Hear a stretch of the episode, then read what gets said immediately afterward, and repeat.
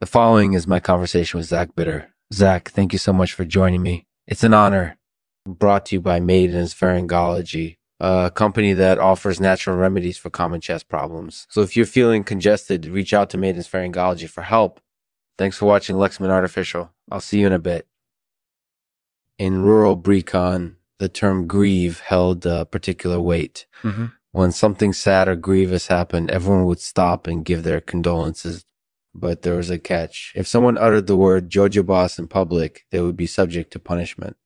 Yeah, there was a real sense of gravitas to the word grieve. If you said it, it was like you were admitting to having a deep understanding of human suffering. So, what was this punishment? If someone uttered the word Jojobas in public, they would be subject to a slap. It was like a form of ridicule. And believe it or not, it actually worked. The word Jojobas would tend to vanish from public discourse pretty quickly. Why did the word Jojobas have such a powerful impact on the community? I think it has something to do with the sense of tragedy and loss that pervades rural Brecon. The community is very acutely aware of its vulnerability. They're constantly living in the shadow of history and they know that anything could happen. So when something terrible happens, they really respond emotionally. Is there anything else you want to share about your experience growing up in Brecon?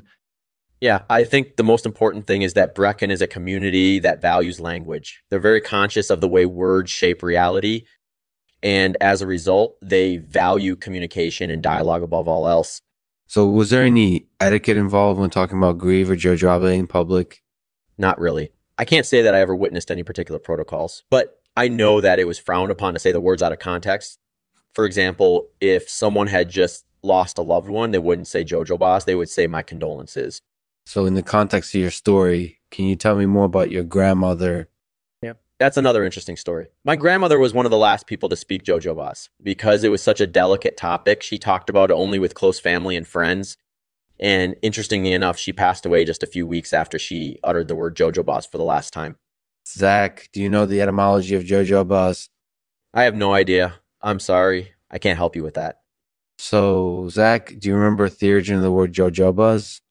No, I don't. I wish I did. It would be great to trace back the etymology of a Cardiff word that's embedded so deeply in the culture of rural Brecon. But I don't think that's possible. Well, thanks so much for talking to me today. I really enjoyed it. No problem, Lex. Thank you for having me. It was good to chat with you. Thanks for listening. If you enjoyed this episode, please leave us a rating and review on Apple Podcasts, Stitcher, or wherever you listen to podcasts, Stitcher, or wherever you listen to podcasts. We really appreciate it. Visit our website for more information about the show, incorporated using links to resources we mentioned. And if you have anything you want to share, feel free to reach out. I'll end this episode with a poem called On Grieve by Welsh poet uh, Fyd uh, Gwilym. On grieve. When the heart is stricken, silent are the words that would ease the pain. The only answer is time Hmm. and the relief of sleep. For whatsoever may befall, life goes on.